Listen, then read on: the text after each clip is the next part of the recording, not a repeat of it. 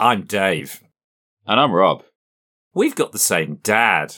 Only we didn't meet until I was 16. So this is the podcast where We share an album with each other. that your Your brother brother should should know. Oh. Fantastic. Nailed it. Hello, everybody. Welcome to Your Brother Should Know. Today's album that we're going to be discussing and I'm presenting to Rob is Disintegration by The Cure. Ah, The Cure. the Cure, do they even need an introduction? They're so big, but it's a podcast, so I better had to. Um, they started in the late 70s and they started as a kind of jangly pop guitar band. Their first album was pretty pop, actually. Uh, Three Imaginary Boys or Boys Don't Cry, depending on where you bought it. But Robert Smith at the same time was invited and became the main guitarist for Siouxsie and the Banshees. And that was a big influence. So the next three Cure albums, uh, 17 Seconds, Faith, Pornography, were a lot more goth. For many people, The Cure are goth. They invented goth. Miserable shoegazing music, long musical passages about teenage angst and misery and bad things happening. Um, but they held on to the pop tinge, uh, and in the mid 80s, they went really pop with albums like The Top, uh, Head on the Door, Kiss Me, Kiss Me, Kiss Me. Grew a big following, but um, they popped out to the extent that certainly your original goth uh, fans were, were not happy, and neither was Robert Smith. He he agreed with the goth naysayers. He thought the band was going in the wrong direction. So when they came to record Disintegration, lots of things were going on for him. He was approaching thirty, and he thought probably right, actually. It's right for another podcast that no one, no one writes their rock or pop masterpiece after the age of 30. And he very much wanted to. And he was also, as I say, upset with the direction of the band, wanted to take them back to their more serious goth roots. And so the Cure went into the, into the studio and produced a 73 minute long album of somber, miserable songs, introspective. They're about emotional fracturedness. They're about relationships breaking down. They're about an individual breaking down. They're about an individual breaking down in terms of the, his relationships with every part of his life, himself, his lovers, and and society at large. But it was lapped up, ironically, for Robert Smith, wanted to go back to his goth roots, but it made them bigger than ever. You could almost say it's their Joshua tree, in that it took a band that were already pretty big uh, and propelled them to massive stadium-filling superstardom. People loved it as did the critics. Um, All Music described it as hypnotic and mesmerizing. Rolling Stone described it as dark and brilliant. It's been a constant friend and companion for me for 30 years. I'm one of those people. I fell in love with it the first time I heard it and never been able to put it down since. So it was a surprise to me, given its size, Rob, that you'd never ever heard it. So, um, gave it to you a week ago. Tell me, Rob, should your brother know Disintegration by The Cure? I'm going to sidestep that uh, because whether or not I should know it is is another matter. Whether or not I wanted to know it, whether or not I enjoyed getting to know it, is uh, a more pertinent concern. I'll, I'll level you. This hasn't been an easy an easy listen, has it? It's uh, it's really a record where I think you get out what you put in, Uh-huh. and the longer you spend with it, and the longer you're able to enter that worldview, enter Robert Smith's twisted kind of bleak mental state, the the more you'll get from it. I wonder how much that resonates with uh, a, new crowd, uh, uh, you know, in, in the Spotify age. And I definitely, for for the stage I'm in in my life, it wasn't it wasn't easy to find much resonance. I guess one of the things you can't avoid talking about in this album is not just its length, but the length of all of its songs. So they they stre- they stretch out musical ideas to their absolute limit. Now, I'm someone that loves the album, but I wonder what you found to the just the just that idea of taking a kernel of, of, of a musical idea and, and clearly every song layering its arrangement and production upon, you know, keyboard, percussion, guitar, lots of instrumentals before the singing even starts and then massive long instrumental bits in the middle and then massive long outros as well. If you're in, I think you're right. I think if you're in the emotional, the bleak emotional state that much, much this album spends its time in, I think that all works for you. But if you're not, maybe it doesn't. What did you think to that? Yeah, I mean, I did find it quite tiring to listen to. I did find that these songs were frustrating at times. I often felt uh, that you know things could get going faster. Uh, I could definitely see how, in the right headspace, you might want to channel into that, and I can see how all the songs stack up to to present some kind of emotional arc. But for me, that arc was really overbearingly earnest. It was very claustrophobic, and it was so bleak that I didn't often have the patience to really to really go there. And if you're not able to take that commitment, uh, you kind of see through the songs very quickly because in truth, they're all based around very, very, uh, rudimentary musical ideas. They're normally based around just two, three, or perhaps four chords that, that cycle round and round and round. And yet, I, this definitely builds up, te- the textures build up around it. And there's a lot of texture on this album and, and a lot of moodscaping. And I appreciate uh, how this kind of can paint pictures in the mind and, and take uh, a sympathetic listener on a journey for me, uh, it was hard to access that plateau. Uh, being, uh, you know, relatively well balanced individual, in, you know, uh, perhaps if I'd encountered this as, you know, 20 years ago as an angsty teenager, I would, I would have felt very differently about it, but, uh, I didn't really have a place for it. And as I say, it's not an album for anyone short on time, which again, for the purposes of this podcast, made it particularly frustrating choice, I must say, Dave.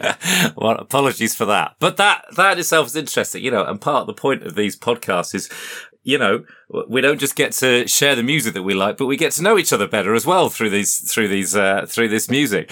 And I guess, um, so what you probably need to learn about me is that the yeah, I have been in the emotional, bleak emotional state several times in my life where, where this absolutely resonates with me and, and serves as a, as a fantastic comfort blanket for me, um, time and time again. I came to this album having listened to pretty much nothing but prog rock for about 10 years. Uh, and it surprised me how much this engaged with me because it's clearly, you know, prog rock is a world of uh, interesting musical ideas. Everything changes every 20 seconds. Time mm. signatures. We're going to have a, a verse, a chorus, a bridge. We're going to do different things. This doesn't. It goes, it's more like minimalist classical music. It goes around, it finds a nice mm. thing and, and goes around in circles. I came to realize that what it was doing was, was, I mean, I was musically engaged because I, it did take me to that headspace, but it, it it's certainly more of an emotional ex- listen and experience for me than anything mm. that I'd ever had, mostly with any of the prog rock that I'd listened to. And I, and I think you're right. There is a fantastic emotional arc to this, um, piece of work. Um, it starts off, you know, presenting uh, an individual and then takes you down his numerous kind of you know relationships breaking down uh, his psyche breaking down with with um uh, with with uh, lullaby and his dreamscape. Uh, it talks about failed romances and relationships. And then you've got this big four tracks in the middle um, fascination street prayers for lane say for, prayers for rain same deep water as, water as you and then uh, all building to this fantastic oh, cataclysm of disintegration, this kind of um, explosion and rant on Robert Smith's part of all the emotions pouring out finally, because up till then it is cool, all quite underground and somber, but disintegration, it just bursts out like a rainstorm. Um, and then the last two tracks, uh, you you know, you sometimes wonder, well, did they just have two closing tracks of this album and couldn't choose between them? So they decided to go with both. I actually think they both uh, say, say quite different things. So homesick, this being this idea that you you sometimes you can't go back, you cannot go back to the emotional, uh, emotionally fracturing things that you experienced in the past. And Untitled uh, just gives it a fantastic emotional re- um, resolution. Uh, I'll never lose this pain. I'll never dream of you again. So you know, it's almost like Robert Smith saying. It's fine. All of this stuff has happened. You've experienced it. It's been horrific. But at the end of it, you know, and you're always going to have it. You're going to carry that pain with you, but you, but you, but you'll be alive to the extent that you're never going to dream about it again. It's never going to dominate your psyche again. So I find all that emotional arc an incredible journey, which has yet, I mean, when I first heard it, I was probably 20 and in that kind of more kind of post-adolescent world you're talking about. But to be honest, even in the last five years, it's been a, a, a comfort and, a, and, a, and, the album I reach to when I'm feeling at my lowest. Uh, and it still works for me as a, I'm now 51 year old man 30 years later. Yeah. I mean, I completely understand that, and I don't think music needs to be complicated to be affecting. And I agree that some of the most simple music is the most affecting, and that's why because there's a universality to it that anyone can really relate to, with or with, with or without any real understanding of how music works. You can be affected by a simple melody and a powerful lyric. I feel like if I have objections to this album, it's just that I'm not really sure that the music has for me at least, eh, it has the the the infrastructure, the the the foundations to back up this kind of monument. I mean, for the one thing, um, coming at it with 2023, I find the whole thing sounds painfully dated. Um, the synths that dominate, it's really hard sometimes to to kind of penetrate through this what what sounds quite rudimentary, both musically and technologically, and I find that mm-hmm. quite um, quite a hindrance. Uh, I can definitely see that his vocals, Robert's vocals, can be can be quite affecting, but often they come across as as uh, you know, just I don't know. He he's not pitching amazingly for me. He's not necessarily pulling the right heartstrings, and it, it just feels a little bit whiny, a little bit self absorbed.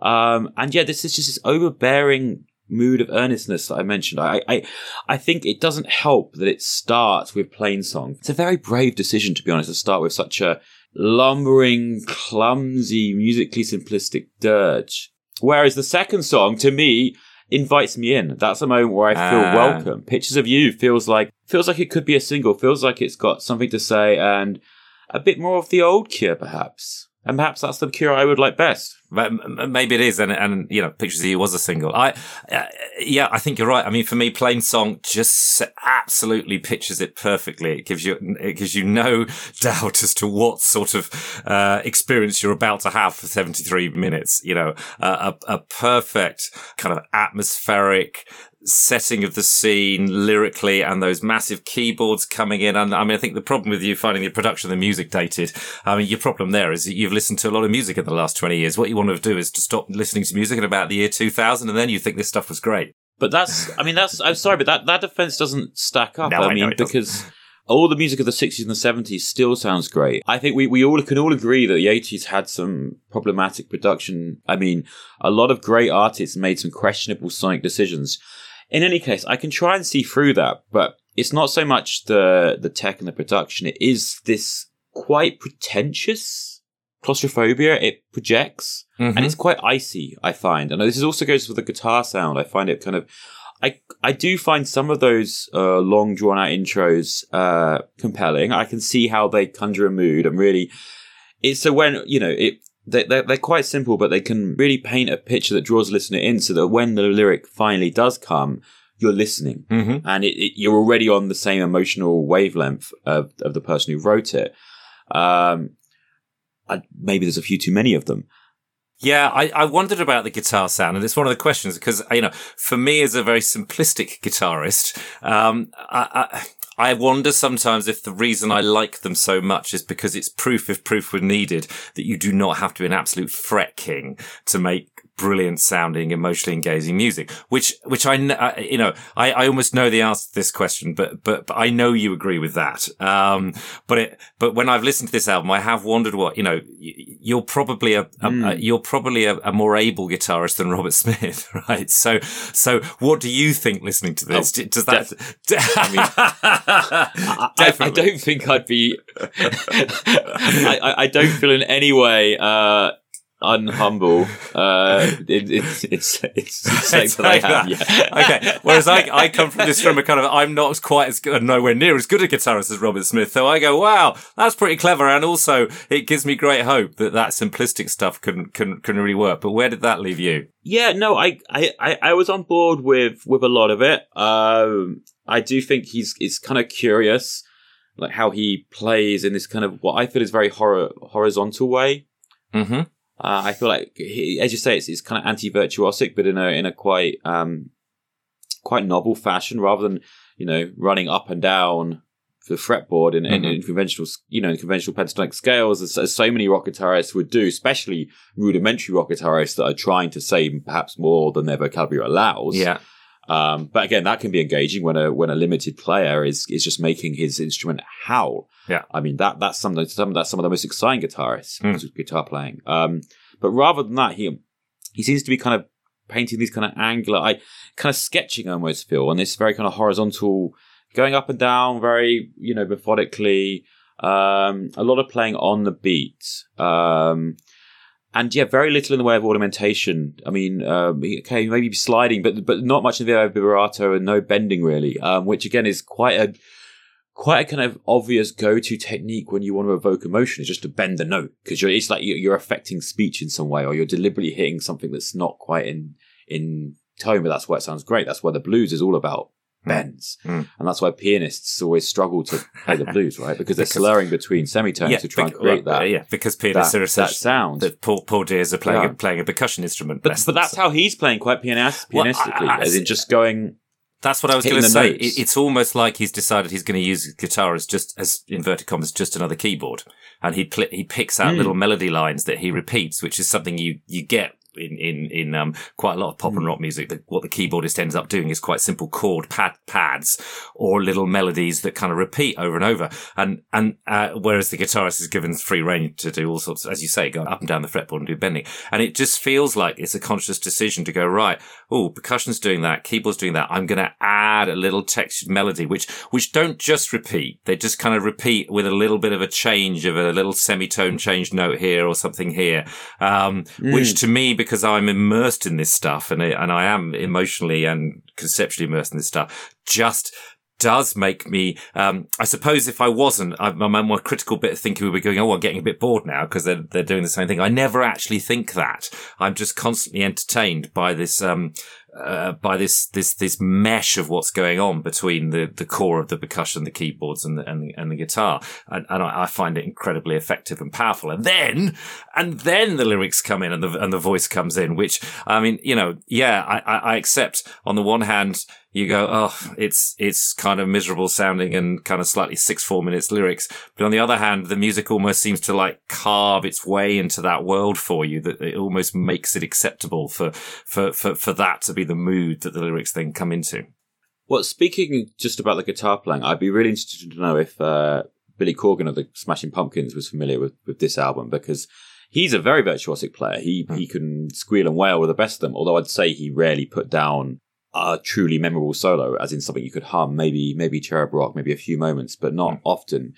Uh, he was he very good at pyrotechnics, but um, but he also seems to play to me quite what I, again what I call horizontally, and he he very much likes playing on the rhythm, and he plays uh, a lot of his riffs are built around these kind of droning octaves, Mm. and to me that only really the similarity, which may be superficial, but it only really struck me when I was listening to Robert Smith's home demos for this album, and I was actually surprised how much of the music had been developed Mm. before he took it to the band. I I must confess, I assumed he was a kind of because the because to be quite frank, the musical ideas are so rudimentary at times. Hmm. Uh, I assumed he was just kind of plucking a few chords and coming in there, and the band were responsible for most of the arrangements, especially given the fact that the whole band is credited as, as co-composers. Sure. But um, assuming that assuming that he played every part in these home demos, which I can only imagine, he's actually coming in with very developed musical ideas. Like um, uh, I think it's well, not definitely what I'd consider one of the weakest tracks on the album, but Fascination Street, for example, that sliding aggressive bass line is Mm. there from the from the start. That wasn't something the bassist was bringing in. That was something that he brought. So these very simple ideas had actually been fleshed out almost seemingly completely in, in their in their in their sonic and even their their musical arrangement, which actually leaves one to wonder what the rest of the band are getting paid for. um, well, that's really interesting because, uh, and it would be interesting to know what stage those demos were at because the way I'd uh, read that this was created is, is literally, yeah, that Robert Smith went in with, um, uh, the kind of broad musical ideas and that they all went away, uh, and made little demos on their own of, of, of each track. So they ended up with, with, with about, you know, four or five different versions from each band member of Mm. about 30 songs. Uh, and then kind of had a massive choosing between both song and arrangement as a, as a, as a band. So, so yeah, I, I don't, who knows how iterative that process was and what the, I mean, Yeah. I, I have to say, Mm. if as charitable as I'm being to this record, if if they came in with thirty plus songs and these were the most interesting musical ideas to emerge, that that to me is a little bit troubling um, because whilst I appreciate the textual and emotional color collages that are being painted uh, in front of your ears. Mm. I- You know, I do consider these these these songs very rudimentary, and I, I, I, I almost at times wonder if if the foundations are strong enough to support these kind of mammoth totemic structures that, that, that they have built. And that's that's kind of the essential question to me, which Mm. I can't quite answer because I think it really depends who's listening. But for me, Mm. when it comes to if I'm going to engage with this album further and come back to it, it's unlikely because I often find there's not enough to reward me Sure. musically. Certainly, there's certainly there's definitely not enough to reward me musically, but m- emotionally, I can see what's happening. But peeling beneath the onion of those lyrics, I haven't studied every lyric, but as you say, it does it does sound so maudlin, so whiny, so self obsessed, so so self absorbed, so kind of contained in their own universe. It's hard not to kind of find find them so willfully self indulgent that uh, yeah, it's six form poetry, like you said. I I I I, I don't know sometimes if all these songs justify their own existence. Yeah, no, and I guess I I, I get that in the um. Well, I think there's two things there. For me, the the lyric idea you know, I think the point is if you're in this kind of miserable mood, you're by definition self-obsessed.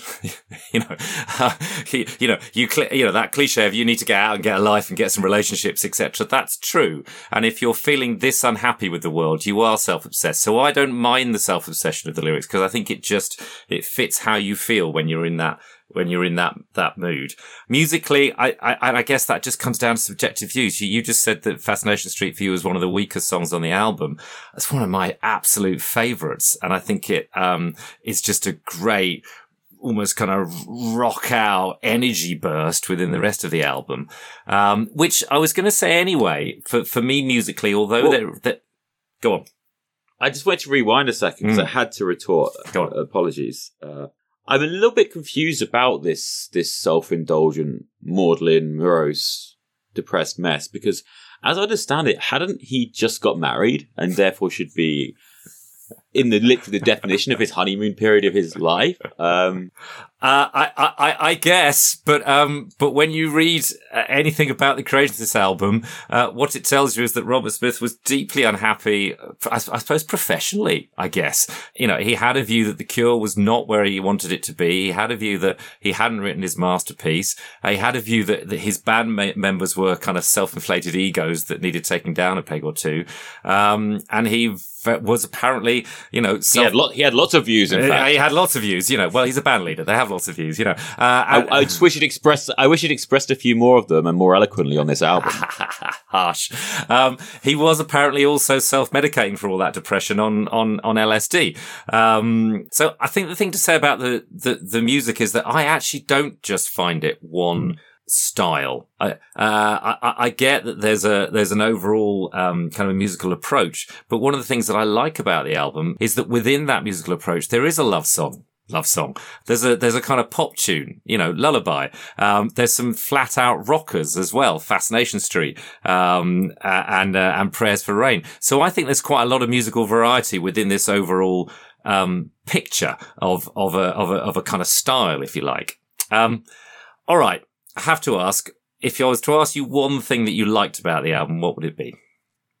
Yeah, by far the most emotionally affecting moment for me is the title track. Uh, I think it, it, has got something to do with its placement on the record, but overall, I just think it's a piece of music that does sound quite apart from the rest of the album, and it has this real urgency to it, musically and lyrically. Uh, and it's it's it's it's difficult not to grab it. It just it locks in very early with with a with a tight groove and that kind of post punk device of, of changing the root note but uh, droning a second note on the bass. I think he's just leaving the open G string hanging, and you instantly kind of feel it. And it does sound like it. It I wouldn't say it doesn't belong on this record, but it definitely serves a welcome counterpoint after all the kind of morose mediocrity that has been leading up to it. Um, so I really enjoyed that. No, and, and to be honest, I think overall, I, I the songs that did appeal to me, uh, and this might make me sound a bit basic, but maybe it's just because of the way I've engaged with the music and the time my life I've engaged with it. I think generally the shorter, more upbeat ones did affect me. So I, I quite liked Pictures of You. I thought it was a nice, it, it was a bit of a two chord dirge, but after, after Plainsong, it was a very much more welcome, you know, sentimental, windswept MTV dirge, mm-hmm. which I can just about get. It did, did potentially sound a bit like a stalker anthem. Uh, and then Love Song, which you just mentioned. I mean, yeah, again, I, I think if you, if you can park what is a little bit of an unashamedly cheesy lyric. Uh, I, I like that again. That one really feels much like disintegration of a, of a band in a room grooving. And I can, this may be the basic uh, response to have, but these these are the ones that appeal to me the most. Okay, no, and I'd agree. I mean, disintegration for me, coming at the end of it, I've talked about the big four for me because I, th- I do think um, the, it's kind of almost scatological, the first four or five songs up to Last Dance and, and Lullaby, which we'll come back to. But once it gets to Fascination Street, um, Prayers for Rain, Same Deep Water as You, and then Disintegration, that as a kind of EP on, on a, on a, on a loop, I could listen to for, for weeks because I think the, the, the, the, way it builds to the, as we've talked about, that kind of climax of Disintegration, um, is, is, is by far one of my, you know, by far my favorite part of the album. Okay. On top of the songs being overtly too long, the guitar being a bit basic, and the the lyrics being um, sort of pretentious and maudling. Was there anything else that you didn't like about the album? Uh, I'd I'd correct you there. Mm-hmm. I, if anything, I'd like the, the lyrics to be more pretentious. I okay. think they're under ambitious. Right. I, I prefer it if he was reaching beyond his you know immediate mental state a little bit. Okay. Um. Honestly, I, I as as I've said, I did I do find Plainsong I understand the role it plays, but for me, it's forgive the pun, quite overtly plain. Uh, I didn't really. I mean, I find close Closedown and Last Dance just a little bit basic, a little bit. There's there's there's so much kind of pretension in them. I I, I felt that that um, Closedown makes the Smashing Pumpkins themselves sound like Black Sabbath. You know, that's that's. um, and then I I feel like the one two of the two longest songs on the album, Prayers for Rain and the same Deep Water as You. Mm-hmm. Uh, I think that adds up to 18 or 19 minutes between them. And really nothing happens. And I think this is probably for you the emotional core of the album. And for me, it's the part where I utterly lose patience. Okay.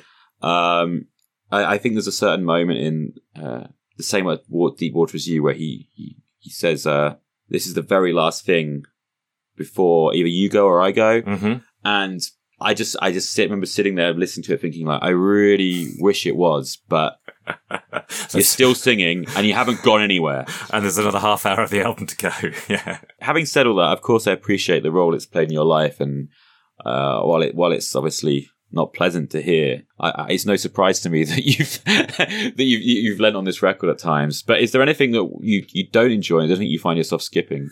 Okay, so I, I guess on those long, on those long, deep, uh, dark those, those, nights of the soul, on those long, deep darks where I'm listening to the entire album. Uh, the, the the the song that gets skipped is "Lullaby." The the, the sort of uh, it was the pop. It was the first song anybody heard off the album because it was the uh, the first single, um, and I find it doesn't really fit the overall kind of musical and emotional envelope of the rest of the album. It's interesting because because lyrically it's it's it's slightly is it slightly less self-obsessed almost because it's not just saying this is how I feel, which which I which I get that is what he's doing, but I kind of quite like the honesty of that. And and what he's saying is just taking us on a journey around some bad dreams he had, and I just find it a little bit of an offshoot. I don't need a cul-de-sac almost, and musically, I it, it would probably fit better on the previous well, probably head on the door, uh, as a, as a kind of Curie type whimsical song rather than this kind of dark masterpiece type song. So, uh, so that's the one that I, that I find myself skipping. That's interesting because while I wouldn't say it was my favorite song, it's definitely one of the ones that I enjoyed the most and probably it's probably the most musically interesting actually um, because it has got that different rhythm going on. It's got a you know that it's pl- it's got a pleasant plod to it. Um, it's kind of poppy but not overtly suffocatingly cheery, so it does fit in.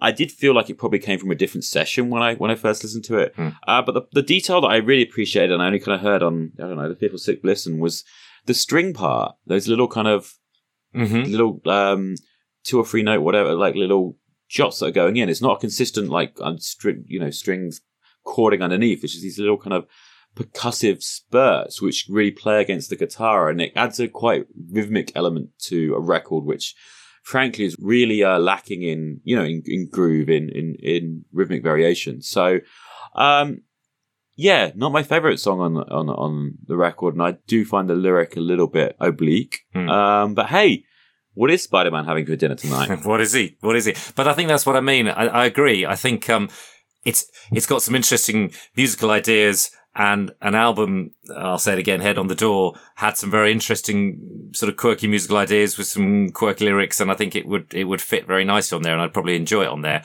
It just doesn't fit on this album because, um, you know, if you're looking for groove, this is not the place to come. Uh, it, it, you know, almost willfully, there's there's there's no groove on this album. We haven't talked about my absolute highlight of the album, Prayers for Rain. I think that's an absolutely fantastic Ooh. song. Uh, yeah, I, I, I mean, for two reasons. One is it's clearly about an abusive relationship, someone trapped in an awful relationship. And I find the way he uh, conveys that to be entirely convincing, um, and entirely, um, well, you know, sometimes art is just about it makes you feel better because someone else has been through it, and and and and I'm convinced by that. Um, so the idea of just you know being in such a bad place that um that, that even praying for rain, even rain is better than where you are, um, really strikes a chord with me. But musically, I love it, and I know that, that it's from the beginning of that that it builds up and then there's that fantastic massive cymbal at the beginning uh, that, that, that, that, that kind of sets you off on the journey of the song uh, and to be pretentious for a moment it's it's like the the the overhit cymbal in kind of blue, you know, the Miles Davis kind of blue, um, uh, where, um, oh God, what is the first song? Is it So What? No, it's, um, Yes. it is, It's so what? it's So What? And it builds up, builds what? And then, and then And the it's Jimmy Cobb. Jimmy Cobb over hits, the cymbal, and it's the same feeling. It's kind of built till there, and then the overhit cymbal just kind of sets, changes the song into something Mm. something different. I don't know if the Cure Boys were a big fan of Kind of Blue, but it always reminds me of that. That moment always reminds me of the of the overhit cymbal in Kind of Blue, uh, and then I love the rest of the song.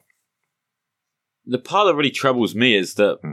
it, many people do regularly pray for rain. Uh, quite literally, it's a source of subsistence that we all need, and drought is a real problem. And as is, uh, you know, as is a lack of food in, in right. much of the Yeah, yeah, developing yeah, world. yeah, yeah. So, Fair- fair so I think his, I think his metaphor is a little bit clumsy. But I, I'm not sure. Okay, but he's praying for emotional rain rather than physical rain. So, so that's his that's his get out. And yes, I've just used the phrase "pray for emotional rain." So I'm I'm right in there with uh, with Robert Smith. I don't know what emotional coach. rain is. Nor do I. Nor do I, Whatever but it works. works for me.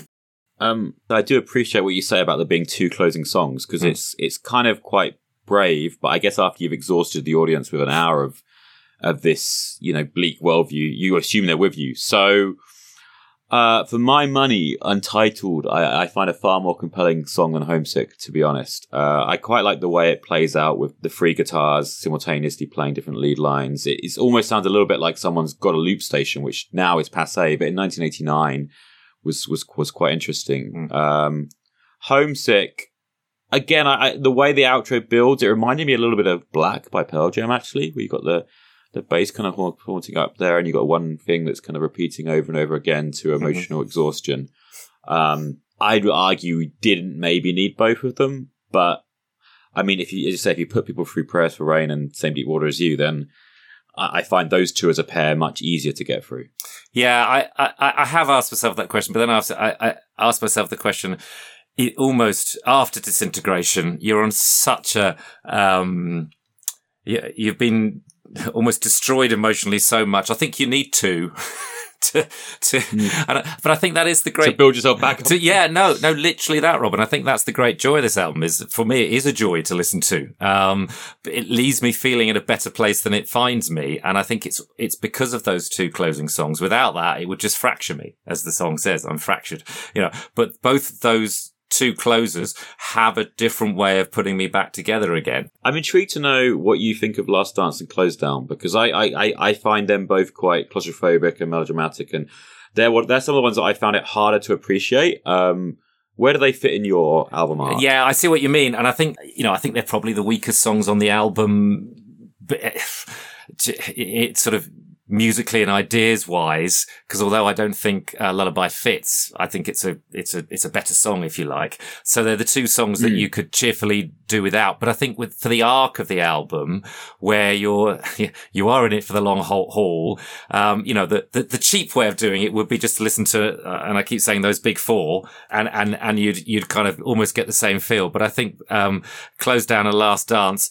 They're they're part of this this painting this picture of somebody that is uh, not in a good place. All is not well in the world, Mm. and for different reasons, whether it's because of an old lover or because, I mean, Closedown is just a, an utter kind of I've closed down from the world. I think without without those two, um, you don't get quite the picture um, that disintegration and, and the two closers would then then then put you back together with. See, for a hot minute, it Hmm. sounds like you were about to concede that this perfect album that you've been listening to 30 plus years could actually be a good 10, 15 minutes shorter. And honestly, I, I think I would probably have more, more space for it in my life if it was shorter. Um, I, it's somehow, I don't think it's a coincidence this album came out in 1989, to be honest, Mhm. because it's, this is, uh, you know, you've got all the extended studio time and demoing and big production that was the excesses of the 80s age. of- Let's face it, a big rock band making a big record. But you've finally given them the, the extended runtime of a CD, which can run to 74 minutes at that point, right? Mhm. Uh, without any extra expense to fans, without any, without it being, having to be a big statement, or this evidently was a big statement. So to me, that it does feel a little bit like they've, they, or perhaps just Smith himself, has allowed the kind of inner ego, the inner, uh, the inner id to run wild a little bit. And, and, and this may have been a, to me, a stronger album had it, you know, been made a few years earlier on what was still the vinyl era and they would have had to cram it onto 45, max 50 minutes. And that, that might have been a better record. Let's face it, music has always been dictated by the medium it's consumed on. Right? Sure. That's that's been the case. Like Mm. a single was the length because that's what a seven inch or before that a seventy eight could accommodate, right? Uh, Mhm. Three and a half minutes, and then obviously we built up with albums, and they were albums were largely. 40 max 45 minutes in the vinyl era and the CD era changed that and now again streaming means if anything we're going to the 20 25 minute EP drop is probably the most common thing right now simply because you make the biggest impact with your work, your effort to impact ratio when it comes to like media hype and fan satisfaction is is highest when you when you have product regularly, but not a huge amount of product that's going to take years to record. So I, I think we need Sure. to be really clear on that this this is a this is this album is a victim of the era uh, that it was made in, as much as the creative headspace of those who are making it. That yeah, and I, I, I agree. That said, I go I go back to this was a massive commercial success. You know, uh, far more than than the Cure ever or their record company ever dreamed. I mean, Robert Smith was trying to hark back to you know his his goth roots, and it and it and it and it was an apps. So it clearly its length, its um, its production, uh, its moroseness, if you like, it struck a very long chord with an awful lot of people because people wanted to hear this in stadium rock environments and listen to you know all seventy three minutes of it and every song. And there's still you know there's there's just been a I don't know what anniversary tour of it, so that they've done it you know they've done it a few two- times in Australia in in in its entirety. Thirty four years. Yeah, something like that, something like that, and and and people are hanging on to every note, including including Closedown and and uh, and and last and last dance. So I would I would actually say so. I I had the fortune misfortune Hmm. to see the Cure at a festival in Japan about four years ago, just pre COVID, Hmm. and uh, uh, and I found the set largely underwhelming. There were moments of of joy, of course, of course, boys don't cry, etc.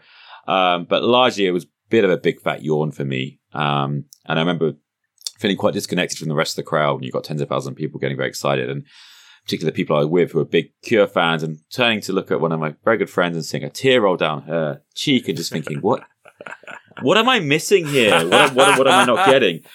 And and the, the kind of kicker is when I looked up the set list a couple of days ago Yeah. Uh-huh. and, and found out they played seven songs of this album. Yeah. So Yeah. maybe that was maybe that's the proof that it wasn't wasn't the, the record for me. Well, I'm I'm almost glad to hear that you're you you know you've never been in a state where you've where you've engaged in this emotionally because it's not a great place to be. Let's face it. So well, well on you for never having to have disintegration in your life.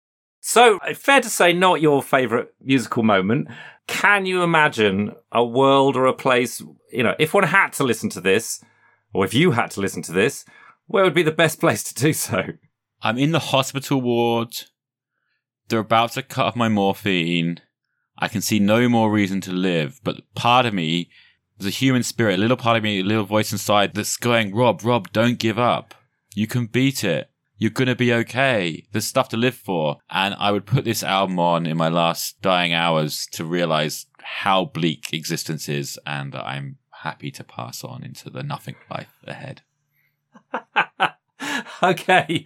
Whereas, see, I would disagree. So I, I think that's a perfect place to listen to, but I think it would, I think it would turn you round because of the last two tracks. That would be like a warm comfort blanket and make everything pretty and rosy again, and you'd, you'd, you'd it would be the start of you uh, coming out of that of that desperate need for morphine. So so when did you discover The Cure and especially this record? Uh, well, I was at uni and I was playing prog rock and Neil Young loudly in my room, and my friend said, "Please stop playing that. We can all hear it." Um, you, which is fair enough.